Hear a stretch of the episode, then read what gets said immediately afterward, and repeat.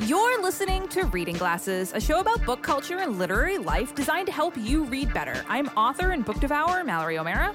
And I'm Brea Grant, filmmaker and e-reader. This episode, we're talking about friendships in fiction and interviewing authors Aminatou Sow and Ann Friedman. But first, what are you reading, Brea? Speaking of uh, friendships, um, I, you know, I don't often talk about arcs on the show because I always want to talk about things that people can get now. Uh, maybe that's my own impatience that I, if I hear about something, I'm like, I can't even get it. Like that, there's something about me that gets upset about it. I, f- I definitely feel that. Um, so I am, but I'm reading an arc and I kind of wanted to talk about it just because, um, it's a past guest of our show. It's, uh, We Could Be Heroes by Mike Chen.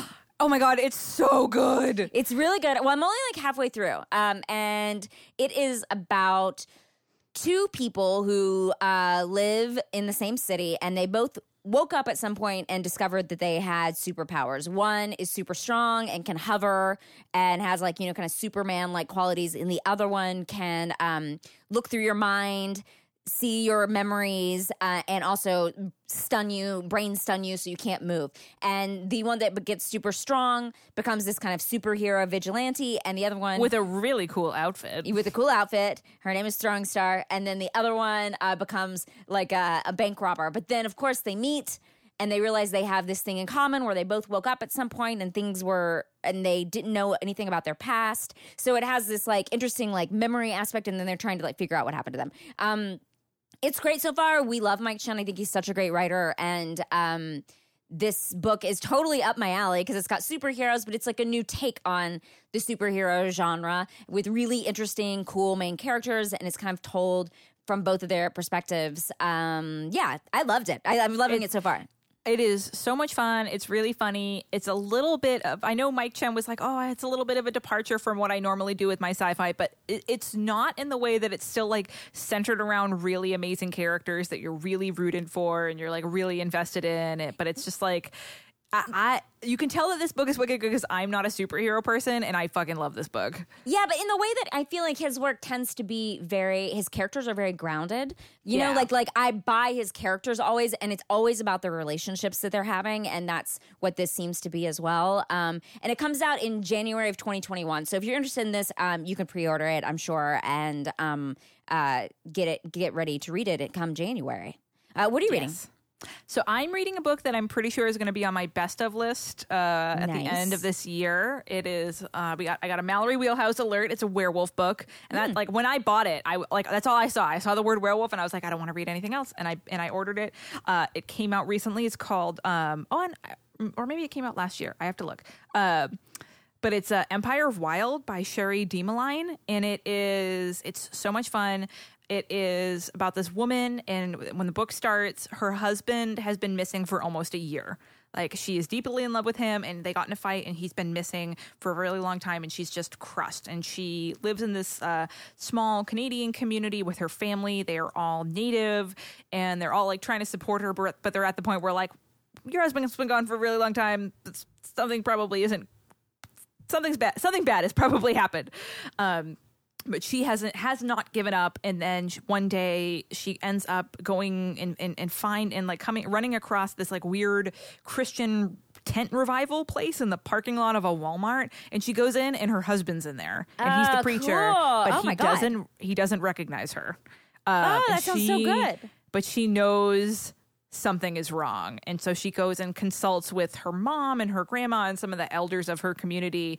And there's some werewolf magic going on. Whoa, that sounds uh, so Brea, cool. You would love this. And it is so good. It's kind of spooky. And it is just like, I, I love it so much. I love all the characters. I love this. It's like a very interesting, totally new take on a werewolf story. So, and I, I also kind of love it because it's like a switch around where um, it's this woman who's trying to rescue her husband rather than like a damsel in distress story. And she's like, has to try to go remind him, her husband, that he is hers and he's a he's a human again. And it's oh, it's so good. Um, so that's Empire of Wire, Empire of Wild by Cherie Dimaline. And mine is We Could Be Heroes by Mike Chen.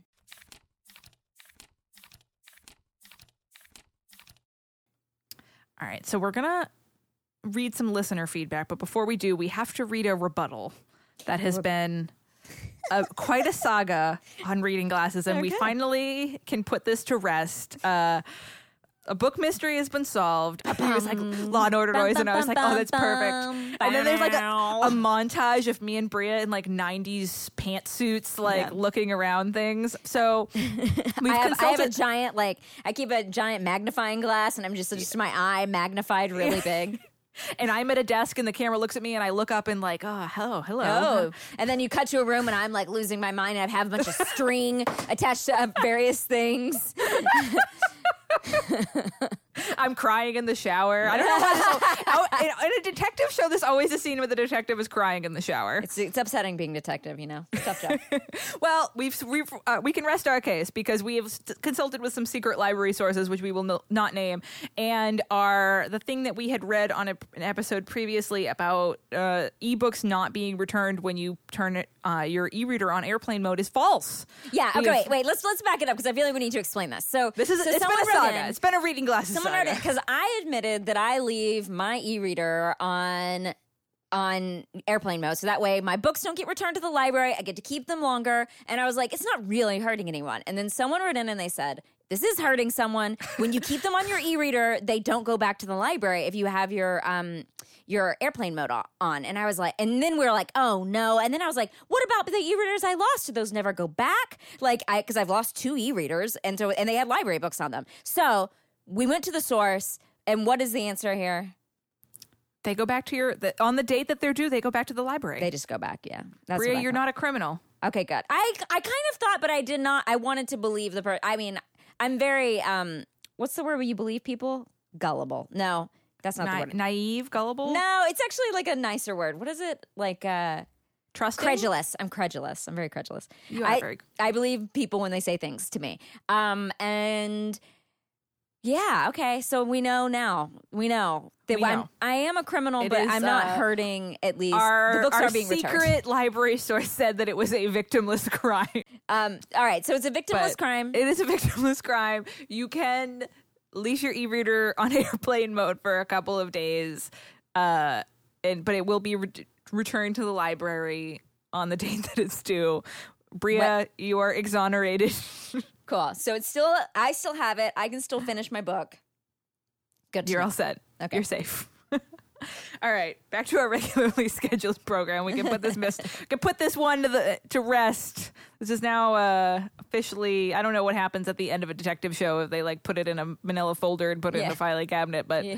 yeah, to be in the annals of that reading glasses. That is the most boring ending of all time. Just like the manila no, because folder you get to go ending. On a reading spree, an e-reading spree. All right. Here we go. Some, so um, we want to sh- take a moment to share some listener feedback. Jenny wrote in about book nostalgia. Uh, loved your latest show on book nostalgia and book programs. I wanted to share uh, about a new nonprofit book program for children called the Loving Little Minds Home Library Project. Uh, it was launched in the days following the protests of George, George Floyd's murder, and their mission is to send free monthly children's multicultural books to kids age zero to six. Must be so weird to be kid and be like, I'm zero. I don't think I they know. Do not, they, I, they have no concept aged, of time. I am I am ageless. Uh, so, but the books normalize diversity, promote self-acceptance, uh, and battle systemic racism. And it was founded by an inter- interracial couple who are also my friends. And their kids are some of the cutest advocates. They rely on community donations for funding and could really use the support. You can find them on Instagram and Facebook at Loving Little Minds. Ah, very cute. I love it. And we'll link in the show to if you want to support yes. them. Uh, that sounds amazing. Uh, Robert, Rob wrote in and said, as a fifth grade teacher, I've been opposed to extrinsic motivations for reading like the Book It program for a long time. But hearing Brea cite, that's me, hearing Brea cite the study that showed its lasting effects has made me rethink my position. And Scholastic book fairs are still a highlight for students. Oh, that's good to know. Um, we like, it's like Christmas for kids. I just learned last year that the Scholastic book fairs are different from the newsprint book orders that go home with kids. Although they are p- both part of the Scholastic Book Corporation, book clubs and book fairs are two completely different divisions that don't have anything to do with one another. If you ever want to peek behind the curtain of how Scholastic promotes reading, they would be a fascinating episode all of its own. Uh, maybe we should do that. But more importantly, I think we can all agree that Dolly Parton is a national treasure. I say tear down every Confederate statue and replace it with Dolly, make the world a better place. We Ooh. Agree. We agree. I will say this is going to take us a few weeks because we got a lot of feedback oh, about I, our book nostalgia episode. I assumed it would be a People real People are very excited off. about book nostalgia. It was really, really cool. Um, so Tara wrote in saying, I am obsessed with the Dolly, Dolly Parton Imagination Imagination Station books and love them. We're foster parents, so we've signed up every kid when they're with us and then changed the address when they go home so they're getting books at their new Aww. home. Uh, our adoptive son was just born and I signed him I signed him in his first week of life. Love it. Uh, the books do a great job of being about diverse characters from diverse authors and about important stuff like being a good friend by listening or feeling your feelings or accepting others. Uh, and for that Dolly Parton memoir, there's a new one coming out in October by Sarah Smarsh, She Comes by It Natural, which uses Dolly's life to look at feminism and the patriarchy. I have, have it in my two reads list in my book buddy, and I will be getting that from the library. I'm very excited about it. Very people, exciting. People are very excited about Dolly Parton, and they're very excited about book nostalgia. We yeah, are. I believe oh, can that. Can you imagine if we can get Dolly Parton to come on this show? Wow. Uh, I, would, uh, I couldn't handle it. We would lose our minds. Yeah, yeah, yeah. I would what could you ever say to Dolly Parton? Like uh, Nothing. Nothing. just, just, just bask in her glow. Oh, incredible. Uh, so you can always email us at reading glasses podcast at gmail dot com. And if you want a list of all the books we talk about on the show delivered to your inbox, you can sign up for our newsletter. There's a link in the show notes. And we have a couple bookmarks. Uh, just a quick reminder about Brea's upcoming graphic novel. Yeah, you can still pre-order my, my graphic novel. It's called Mary and comes out in October, the first week of October. Um, I know some people have told me they pre-ordered it, and I really, really, really appreciate it. As we or, talk about or, on the show, or ask the, your library to order it. Yes, yes, library. It's a graphic novel; they can definitely order it. Um, and as we talked about on the show, it's super helpful to those of us who are writing things. Uh, my publisher was really excited because he was like, "I guess he got." Somehow he found out that we had some pre-orders. I don't know. But he was really excited about it because uh, it's through a really small independent company. Um, so anything, it's it's going to be tough for us to get it out there. So um, anything you can do to help or just talk about it or tell your library about it. That's, I mean, you, you don't even have to spend any money. Just order it from your library. And it's coming in October, so why would you not want to read a graphic novel novel by your pal Brea Grant, who about, is about spooky ladies, about spooky uh, young adult ladies having discovering who, their life, what they should do with their lives, and having romances. It's very fun. It's going to be awesome. Very excited about it. Uh, so you can pre-order that now. There's a link in the show notes. We also want to remind folks about our new partnership with Libro dot f m. Uh, we adore Libro dot f m. They are an audiobook company. So if you're an audiobook person, you need to get on it. Yeah. Uh, so we're partnering with them. It's a promo code GLASSES. We'll put a, uh, there's always, there will from now be a perpetual link in the show notes to our Libro dot f m account. Um, so it basically it lets you purchase audiobooks directly from your favorite local bookstore. So you, you get an audiobook, audiobook that you own forever. You get to support your local bookstore and you get to support us. So there's basically there's no win, there's no losing here. It's mm-hmm. awesome. And you can choose from more than one hundred fifty thousand audiobooks, including New York Times bestsellers, recommendations from booksellers around the country. You'll get the same audiobooks that you would get from any other audiobook company at the same price. Uh, but you'll be part of a totally different narrative here. You'll be supporting your local bookstore and your community. It's awesome. We always recommend trying out audiobooks on the show. Now's the time. So you can go to Libro dot f m and promo code GLASSES, and or we'll just just click the sweet link in the in the show notes. So before we talk about friendship and fiction, we're going to take a quick break.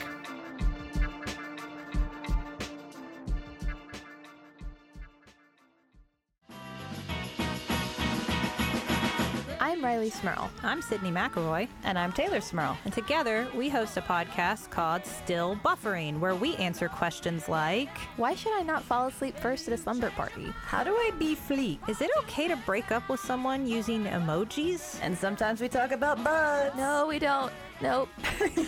Find out the answers to these important questions and many more on Still Buffering, a sister's guide to teens through the ages. I am a teenager. And I was two. Butts, butts, butts, butts, butts. No. Will you change your mind for too many times? Over and over again. Over and over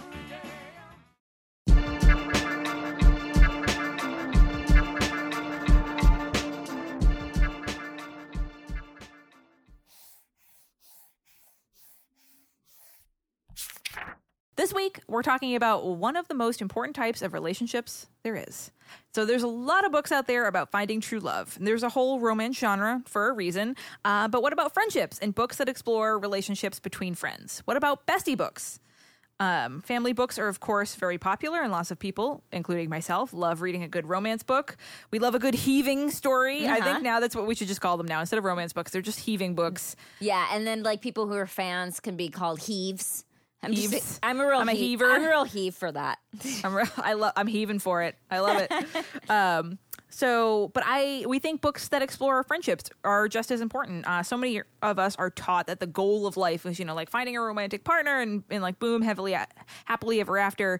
Uh, but finding close friendships are as important as finding your significant other. Uh, and I love reading books about them. I hate that like weird relationship hierarchy there is, you know what mm-hmm, I mean? Mm-hmm. Like the most important person is like your romantic partner, while like your friends are kind of like, oh, oh, well, you know, like there's that whole thing where like, oh, my friend just got a boyfriend, so now she's not like our friend anymore. I hate that.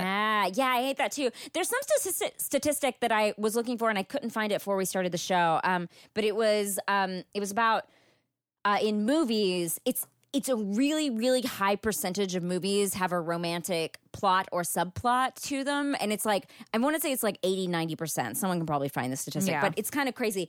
But as a person who directed a movie about female friendships, um, there are so few movies about specifically female friendships to the point where like I can actually name all of them. Like I can name them. Like there's so yeah. few ones where the female friendship is at the forefront. Um, mm-hmm. It's just not something we show that much in media, which is interesting. Yes, I, I agree. I mean, like obviously I love my boyfriend very much, but I also like my best, I love my best friend. And I like, we talk about that all the time and like how we wish that those kinds of friendships were valued a little bit more by society and by by media. So, Brea, what are your some of your favorite fictional friendships? Yeah, well, just what I mean, just to second that, I just literally one nice thing about lockdown is that um, my friends, I I've had the some of the same friends for twenty years. We met like our first year of college, and um. We all got on Marco Polo and started talking to each other that way. But then now we have weekly catch-ups every Saturday where we get to talk to each other. And this is, it's tough because um, a lot of them have kids. A lot of them, I mean, we all have jobs, obviously, you know, and so it's always been really tough. But because we're all locked down, we've had so much time to catch up. And I'm just like, I, it's, those people are my family. You know what I mean? Like, yes. I think that there's this like differentiation. And for me, I would do anything for them, you know, and I yeah. feel like they feel the same way about me. And, um, uh, like, I mean, they just, they're very, very important to me. So yes, I love a good friendship book. Um, I, so, well, first of all, I have to say, um, in the Reading Glasses Slack channel, you, you brought this up in the room and we're like, what do you think about, uh, what, what are your, who are your favorite fictional friendships?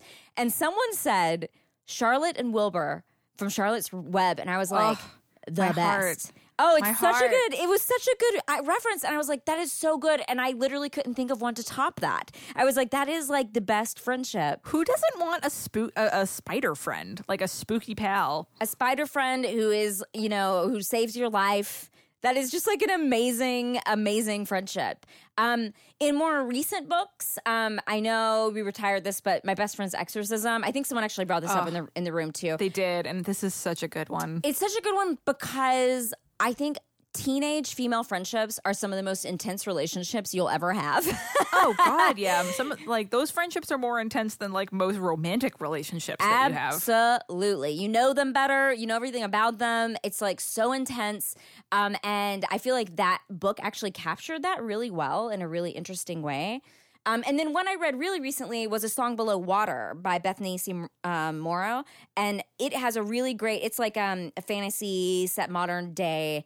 Um, and it has um, a really great friendship at its core about these two young teenage girls. I really like a teenage girl friendship. That is very, oh, yeah, I that's agree. very fun. We Ride Upon, Upon Sticks had a really good one too. I know you loved that. Yeah, uh, honestly, that's, it's still, you know, we're, we're recording, what, and I will say it is funny. So the last episode that came out, Brea was about to leave from Bulgaria, yeah. for Bulgaria to shoot uh, the show Pandora, which she is directing two episodes of this season. Uh, and she just came back. So now, even though it's been only a week for you, Reading Glasses listeners, it has been over, this is the first time me and Brea have gotten to talk in over a month.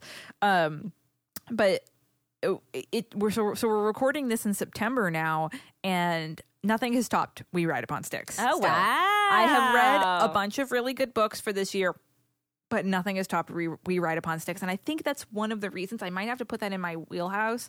I mean, the big one for me that really colored my childhood uh, is Frodo and Sam. Oh, yeah. Good one. Good one. Good one. Which I, I am such a sucker for a bestie story. Uh, I cry like a fucking baby when Sam carries Frodo up the mountain.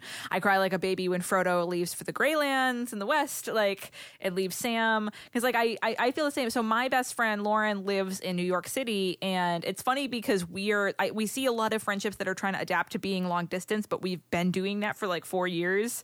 Um But I always feel like, yeah, like I love I love Jeremy. I want to be with Jeremy forever. But I also want to be Lauren's best friend forever. Like that sure. friendship is just as important to me. And I love stories that explore that. And I so, yeah, I, I think close female friendships is in my wheelhouse. Um, I love like the book Undead Girl Gang. That exploring that female friendship is amazing. Um, Jeff Centner's Rain and Delilah's Midnight Matinee was really, really fun because that is it's a great Y A book because it's exploring friendship at that weird time when you're like leaving high school and starting college and you're like, do we keep this friendship going? How do we stay friends at this like big transition in our lives? Um, another favorite of mine for the year that's definitely going to be in my top books of the tw- of twenty twenty is Things in Jars by Jess Kidd. Mm. I think I talked about it on the show a while yeah. ago. Yeah, you did. Um, yeah, yeah. I want to read this. Her, for, oh, you, Brea, you'll love it. It's so good. The friendships in that are really fantastic. Um, yeah, so I don't think it matters either adult, adult books or Y A or middle grade. I love uh, women being close together and supporting each other. I love people of any gender being close and supporting each other. I just think, yeah, I think we have this like weird Western obsession with this like relationship hierarchy. So I love stories that kind of challenge that. And I think it's so important. Uh, so on the flip side, Brea, do you have any friendships or like types of friendships that are in your doghouse? Not, not really. So I think I just like the exploration of friendship in general. But I will say, I think I'd like something I'd like to see more of, which is that I'd like to see more about adult friendships starting because it is really hard as an adult to start a friendship. Like, yes. I think it's so much easier to start a romantic relationship, strangely, or something. But to meet someone and to be like, oh, we're going to be friends and like have friend dates and like find things in common as an adult is actually quite difficult. Yes, um, for sure. And, and so I like when books kind of dive into that topic where people meet and it turns out they have things in common, but they don't necessarily want to date each other. Uh, yes. That's, that's interesting to me. Um, what about you? Do you have things in your doghouse related to friendships? Well, That I mean, that actually is kind of related to my doghouse thing. Um, and I so I hate when there is a great friendship and something starts like that, and then at the very end they realize that they're in love with each other. Like, I wish that we would leave more room for best friends in literature without ha- everyone having to fall in love with all, each other all the time. I think that's the problem I had with the ending of Harry Potter. Like, and then they all fell in love and they married each other and they lived happily every a- happily ever after. Like, I think maybe that's why em- enemies to lovers is so yeah, popular. I was about to say you're about to get. I feel like you're going to get some feedback on this because people love an enemies to lovers. But I, I, I like enemies to lovers is fine. But I get and I, there's some stories where I, I'm like, okay, it's really cute when they're when they're best friends to lovers. And to be fair, me, my boyfriend and I were really good friends for five yeah, years why before do you, we started why, yes, dating. Why do you not like this when this is your life story? Oh God, me and uh, me and Jeremy are are Harry and and Ginny. Um, But uh, it was just funny because my boyfriend looks a lot like Harry Potter. Um, but I just think that I, I dislike it because it seems like the it's like the default. Like, oh, mm. these two characters and they're really close to each other. They must be in love. Like the only outcome for that is for them to be in love and to end up being married when they could just also be best friends. You know what I mean? Like yeah. I want more, a little more room. Like, like I was saying before, like I also, as much as I love Jeremy and plan on being with him for the rest of my life, I also love my best friend, Lauren, and plan on being her best friend for the rest of my life. Like mm-hmm. there's more, there's room for more types of relationships, I think. And I wish there was more of that. So I really hate, I think I would hate this type of ending to a book less if there were more things to counteract it. You know what I mean? Yeah, yeah, I get it. But I understand the need to like want to tie up your story with like um with a, with like you, you're tying up the story in some ways, like which yeah. is an interesting uh take on like yeah relationship hierarchy or even like heteronormativity in some ways that people end up together. Um, yeah, and I, I, I will say I actually do really like a story that is like me and Jeremy, where like they are best friends, or they're like really good friends, and they are in love with each other, but they couldn't possibly, he couldn't possibly like me, she couldn't possibly like me. I think that that's very cute. But I just, I, again, I think, and and that's honestly the problem that so many folks have. It's with a lot of the diversity in literature. It's not that the stuff that exists is always bad. It would just be better if there was more of it, more diversity and more mm. different types of stories than, than like than the only type of story that we see is like the two heteronormative white people like becoming friends and then marrying each other in the end. You know what I mean? Sure. Yeah. Yeah. I, I don't know. It doesn't bother me. I ha- I mean, one of my best friends is a is a boy. I guess he's a man, if I really thought about it. really for years, my best friend is a six-year-old boy that I met. He's, he's really cool. And we would never end up together. And so I don't know if this is just like my, like, m- because I do go to literature for some escapism, where maybe there's part of me that's like, oh, I don't mind it, because it's just sort of like that's their way of, of like ending this story neatly, you know, or something. Yeah. I don't know. But but I could see what you're saying. You just you're just looking for something where people just are actually friends. Yeah. Well, I think that's why I liked uh, Undead Girl Gang so much, because that book really exp- like the whole the, the central thing in that story is that female friendship. Everything else is sort of ancillary. Mm-hmm. And I really wish there were, if folks have cr- other amazing bestie stories, whether it's Y A or male grade or adult, please send them to us. We really we really want to hear them. Uh, but we just we want more of them, and we think they're they're so important, and it's such a great. I think it's especially important for uh, for teenagers and for the Y A audience to read, because you're just like, you know, there's and there are some books out there that are about how toxic they can be, but like I, I love reading a great story where you're like, teens are going through some hard teen things, but they have their best friend, and they that and they get them get each other through the weird hormonal shit that's happening to them. You yeah. know what I mean? Yeah, I love it. So you can send your thoughts on uh, friendship books to readingglassespodcast at gmail dot com. Before we talk to Aminatou Sow and Ann Friedman, co-hosts of the Call Your Girlfriend podcast and co-authors of the new memoir Big Friendship, we're going to take a quick break. Hey, I'm Janet Varney, host of the J V Club podcast. Ah, high school. Was it a time of adventure, romance, and discovery? Class of ninety-five! We did it! Or a time of angst, disappointment, and confusion? We're all tied together by four years of trauma at this place, but enjoy adulthood, I guess. The truth is, it was both. So join me on the J V Club podcast, where I invite some great friends like Kristen Bell, Angela Kinsey, Oscar Nunez, Neil Patrick Harris, and Keegan-Michael Key to talk about high school, the good, the bad, and everything in between. My teenage mood swings are getting harder to manage. The J V Club. Find it on Maximum Fun.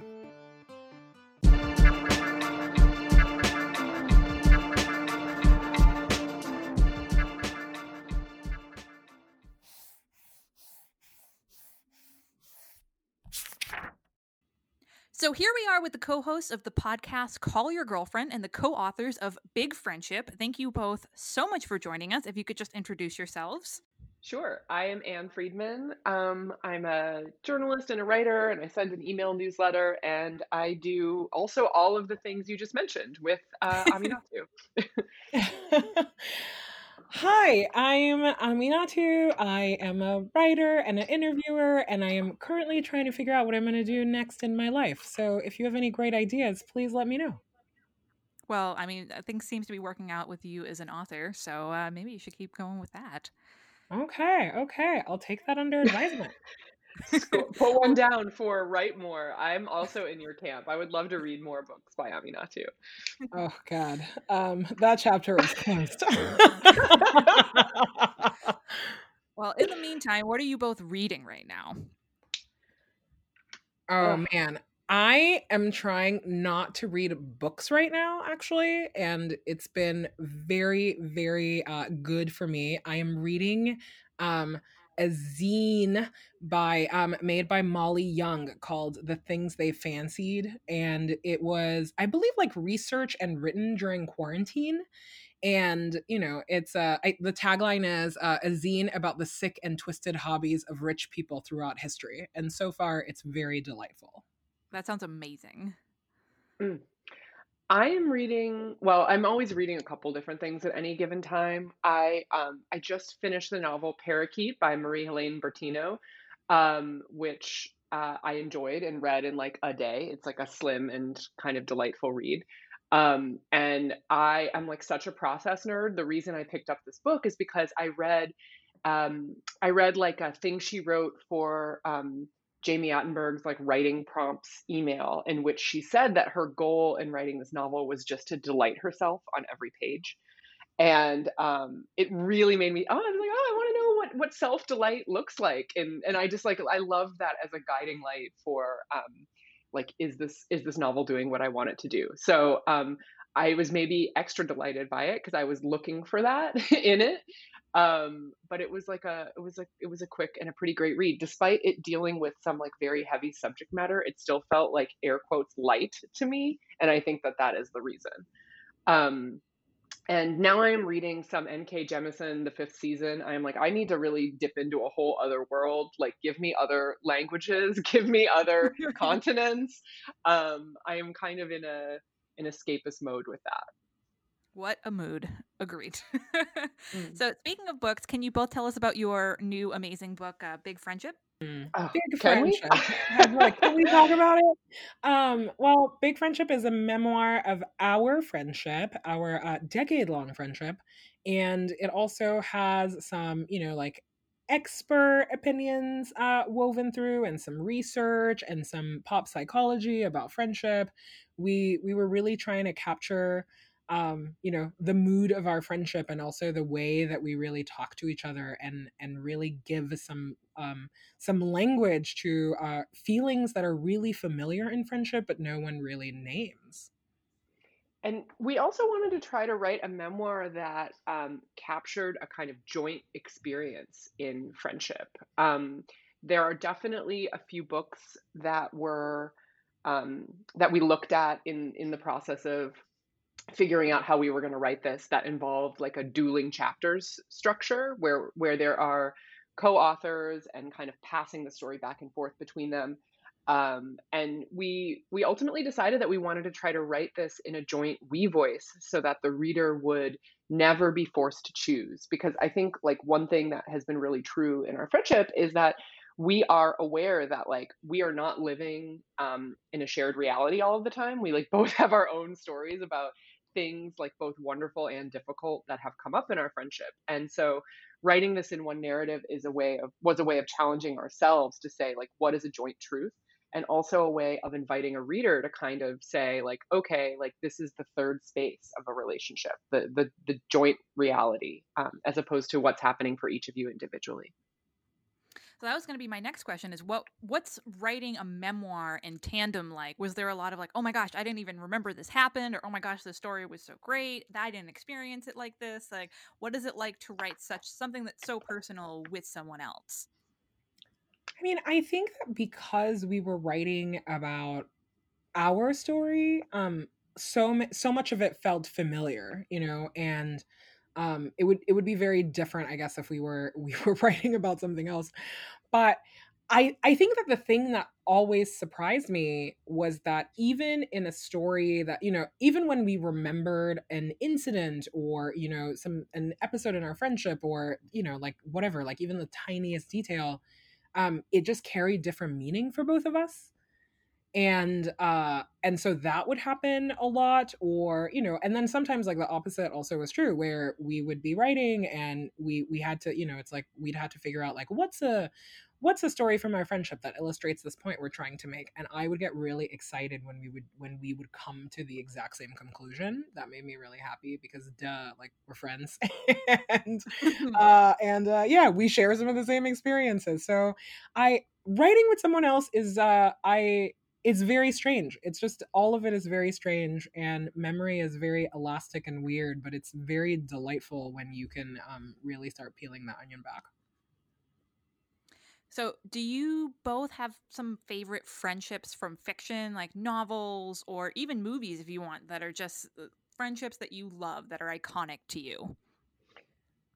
Oh, of course. Actually, like, it's really interesting because I think, um, in the realm of fiction and in the realm of like television in particular, like, I mean, movies as well, we could think of a lot of examples where we're like, oh yes, like this, this story really captures an aspect of ours. And um, it was really more in the realm of memoir that we were like, oh, we, we haven't read a lot of, um, a lot, a lot of narrative about the things that we've been through. And so like, I don't know, like to take one Um, recent example is like, you know, season four of Insecure is like a great example of like, wow, this is like a difficult friendship that viewers are really invested in, um, that is now going through a rough patch. And because you have the context of understanding um, like what these two friends mean to each other, the breakdown is like all the more, um, I guess, like narratively rich for viewers. And so like that, that is like, for me in recent history, like a real, a real standout.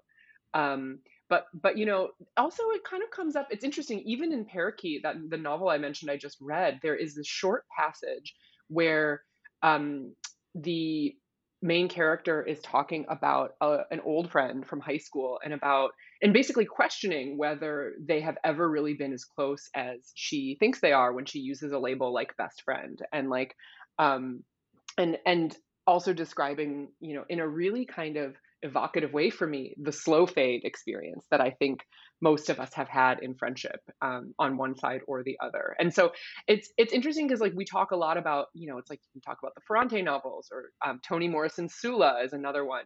But for me, a lot of the standouts um, narratively about friendship are in spaces that are not ostensibly like a friendship book T M, you know, like are the, are these little moments that happen um, in the course of like a bigger, a bigger novel or a, a bigger television series.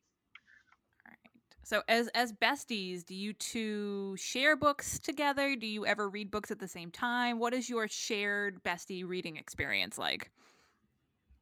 Um, I mean, I think, I don't believe that we have read a book together at the same time. I think sometimes, uh, coincidentally, we are reading the same books. Um, But my favorite thing is when, you know, like Anne mentions a book that she's reading and uh, and I pick that up, because I think that it's it's always so uh, it's always like really fun for me to to just like pick up on those small things of like, OK, like this is this is a thing that you're doing. I, I want to know more. Like, I wonder what I wonder what like this is bringing up for you. But um, we are we're definitely not, um, you know, like in a book club together. But Um, you know, I've also been very delighted to receive books from Anne, uh, with usually like with a note about the exact specific part that she, you know, like things that I would identify with or a thing that I would find interesting. So I think it really varies, but we're both, um, you know, I think it's fair to say that we're both big readers. And we've also had the experience of being like, oh, wait, you just read that? I just read that too. And then we kind of have the retroactive book club, like, um, even if we're not reading it at the same time in real time. That's adorable. That is super fun. Uh, so as readers, what are both of your wheelhouses? What are subjects or tropes that will always get you to pick up a book? I mean, I am a very boring, like, I love nonfiction. Um, if it's a book about an idea, I will always pick it up, even if it peters out halfway through, because I I I really just admire the stamina that it takes to to ex- to explore like your to explore your ideas in like a hundred thousand words. Um, in fiction, I will say that if it's a story about like a complicated family, sign me up. Uh, you know, sprawling, multi-generational, uh, multi-country narrative, I'm there for, and I am a sucker for a short story collection, uh, predominantly like written by people of color. Oh my God. I also love a multi-generational epic in fiction. Like there is something about the perspective of like being able to, it's almost godlike, right? Like a, a novel like Pachinko or Homegoing being able to give you this like sweeping view of like something that is happening through the lens of like generations. I really, I also really value that.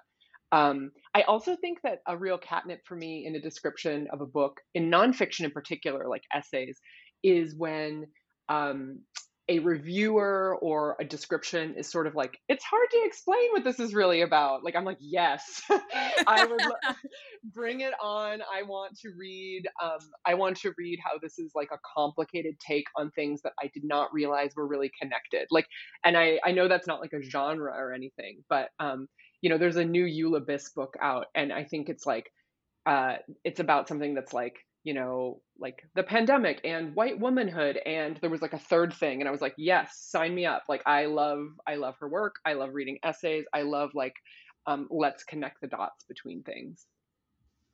Amazing. So where can we buy Big Friendship, and where can we listen to your podcast? You can buy Big Friendship wherever books are sold. We would love it if you bought it from your local indie bookstore, or better yet, just borrowed it from the library. Um, and you, you can listen um, to our podcast and find out everything about that at call your girlfriend dot com, and all things Big Friendship are at big friendship dot com. And where can we find you both online? Oh my God, please I don't. I think we're linked. Like, I'm like, truly, you can find me online. Truly, that's where I'm at. I was like, uh, please, uh, let's like stop with the internet. Just kidding. We're linked. We are linked from those various websites, so it's like an easy. It's an easy point of entry to our other our other stuff. And you know what else works is Google. Um, but yeah, isn't uh, I truly wish that more people would just just Google things. Um, thank you both so much for joining us. Thank Thanks you very us. much. Have a wonderful day.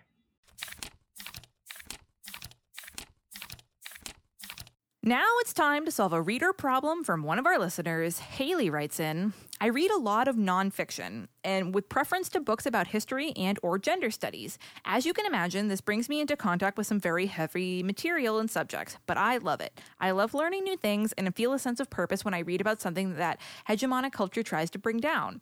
Even when I do read fiction, I end up reading things like The Song of Achilles or Code Name Verity or Children of Blood and Bone, all great but not known for being uplifting.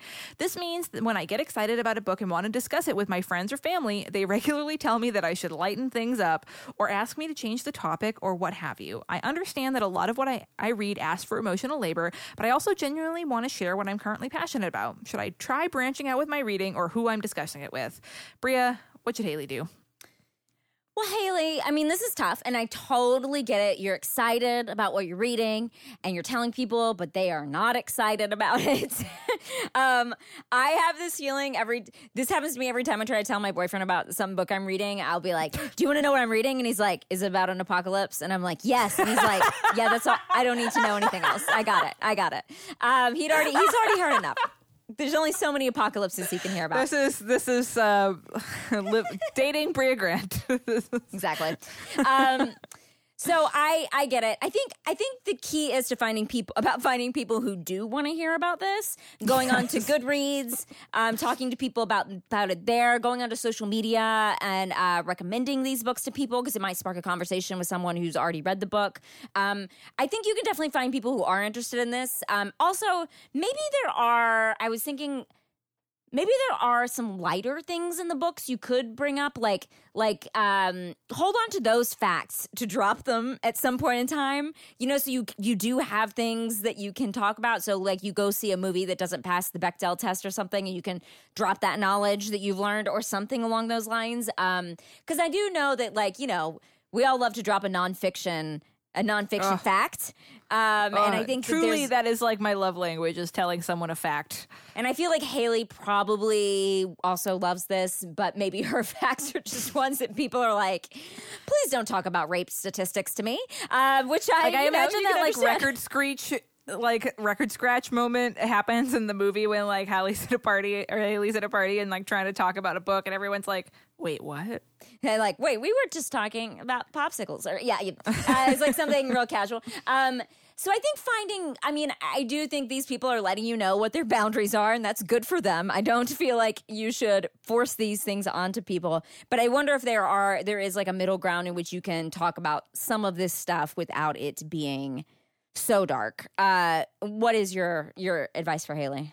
I, well, I also absolutely one hundred percent relate to this. Uh, I am the same way with my nonfiction, uh, and I hear you. It is totally tough. Uh, no one wants you to bust in and like, hey, let's talk about some depressing shit when they're like trying to eat dinner and stuff.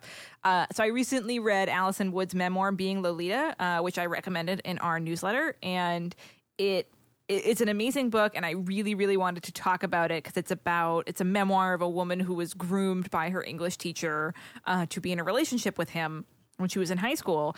Uh, and poor Lauren and Jeremy were like, Jesus Christ, Mallory, this is way too, because I was like, oh, I want to talk about this book. And they were like, Mallory, it's like ten o'clock in the morning. We can't talk about this stuff. Um, So I think I, I think Haley should uh, either join or even start a book club. You know, there's mm. plenty of online book clubs that are meeting via Zoom right now. And in the wake of everything that's been happening in the country, there's so many folks that are wanting to both read and discuss books that tackle serious issues. There's a lot of people out there that are uh, becoming more like finally aware of racist issues and misogynist issues and all kinds of things. And they not only, you know, want to support these books and, and read them and get them from the library, but they also want somebody to talk about them. Uh, so I think a book club is really key, and it would be absolutely fantastic. And if, even if you can't find one, you can make one. That's what social media is great for. And, and that way you can actually discuss it instead of just like springing random facts on folks when they're like trying to eat their breakfast. Like, you know, it's because it's, I, and I do really appreciate that Haley is, is recognizing that talking about this stuff is an act of emotional labor. You know, poor Jeremy doesn't want to come home from work and, uh, and I'm making dinner. And I'm like, hey, do you want to talk about grooming uh, high school students? And he's like, actually, no. no thank you. No, thank I truly, can I just have a quesadilla? Can I really, truly but do not want to talk? But someone does is the point. But somebody someone does. does. Yes, yes, and, yes. And all of us, and I know that after, because after you read a book, you know, it's in your head and you're thinking about it a lot. And maybe if you've been alone all day or like you live alone, you know, you're ruminating on it and you like really want to talk about this stuff with folks. I totally get that. And like then you see the next person you see, you're like, haha, I will t- talk to them about this thing. But they may be just like really not in the headspace for that, which is, you know, because we're all stuck in quarantine and things are tough and people really might not want to talk about those things. Mm-hmm. So I appreciate Haley recognizing that fact. But so I, I think me and Brea are in agreement. You got to find some folks to talk about it with. Yeah. And I, and I think those folks are um, probably on the internet. I do think the yes. internet is going to be your friend in this one. And there are a lot of people who I think you're right. They're trying to like start these kind of book clubs, start uh, like very educational um, uh, book clubs where where you can learn things about what's going on right now. And I think that there's going to be quite a few that Haley can find. Absolutely. So if you want us to solve your reader problem, you can send it to reading glasses podcast at gmail dot com. As always, want to thank Danielle and Kathy and Jessica, who run our Facebook group, and Christy and Rachel, who moderate our Goodreads page. Remember that you could buy Reading Glasses tote bags, stickers, shirts, bookmarks, all kinds of cute, fun things. Actually, I think the bookmarks might be out of stock. I think oh. we stole, sold out of Reading Glasses bookmarks, but the rest of the stuff is still there. It's in, it's in the Max Fun store. That's a link in the show notes. And uh, if you were interested in getting a Libro dot f m subscription uh, that helps Reading Glasses, there's a link to that in the show notes as well. And if you like the show, please rate and review us on iTunes. We're over a thousand. We are so excited, Woo. at least in, in the U S anyway. If you have an idea for something that we should do to celebrate, please send it our way. It, um, but keep, keep, please keep reviewing us. If we get to two thousand, that'll be even more exciting. It's great for us. It helps us reach more listeners. It makes us feel amazing about ourselves. You can email us at reading glasses podcast at gmail dot com. Find us on Twitter at reading g podcast, on Instagram at reading glasses podcast. You can always follow along on our bookish adventures using the general hashtag Reading Glasses Podcast. Thanks for listening, and